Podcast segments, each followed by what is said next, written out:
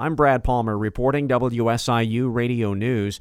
We have a severe thunderstorm watch in effect for parts of southern Illinois until this evening. An excessive heat warning still in effect for parts of the area until 8 p.m. tomorrow. And an air quality alert still in effect for portions of the area until 7 o'clock this evening.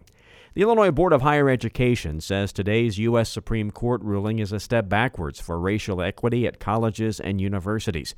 The court essentially struck down affirmative action, saying race should not be a specific consideration in the college admissions process.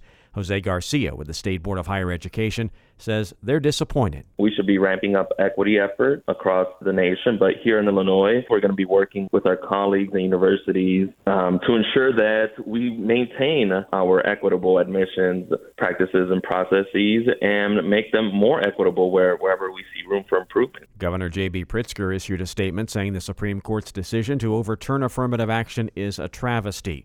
SIU leaders are reacting to the ruling as well.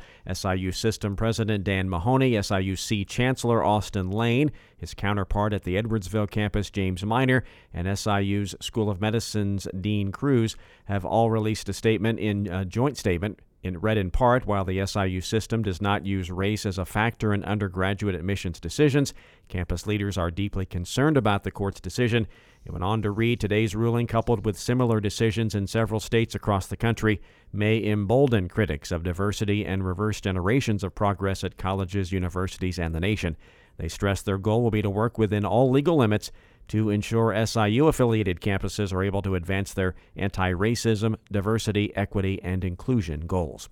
Republican Illinois Congressman Darren LaHood says he supports the direction taken by the Supreme Court's decision overturning the affirmative action process in college admissions. I think it's a reflection of progress that's been made over the last 30-plus years when it comes to how do we diversify our workplace and our educational system.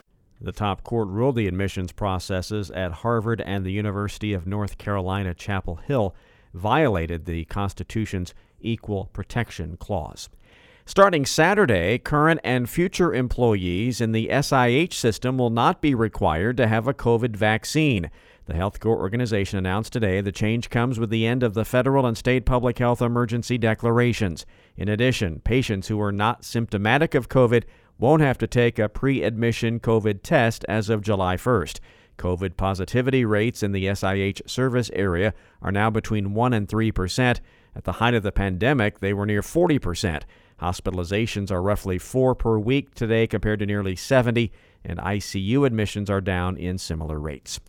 June is Gun Violence Awareness Month, and Carbondale United is hosting a peace rally that is getting underway and lasts until 7 o'clock this evening.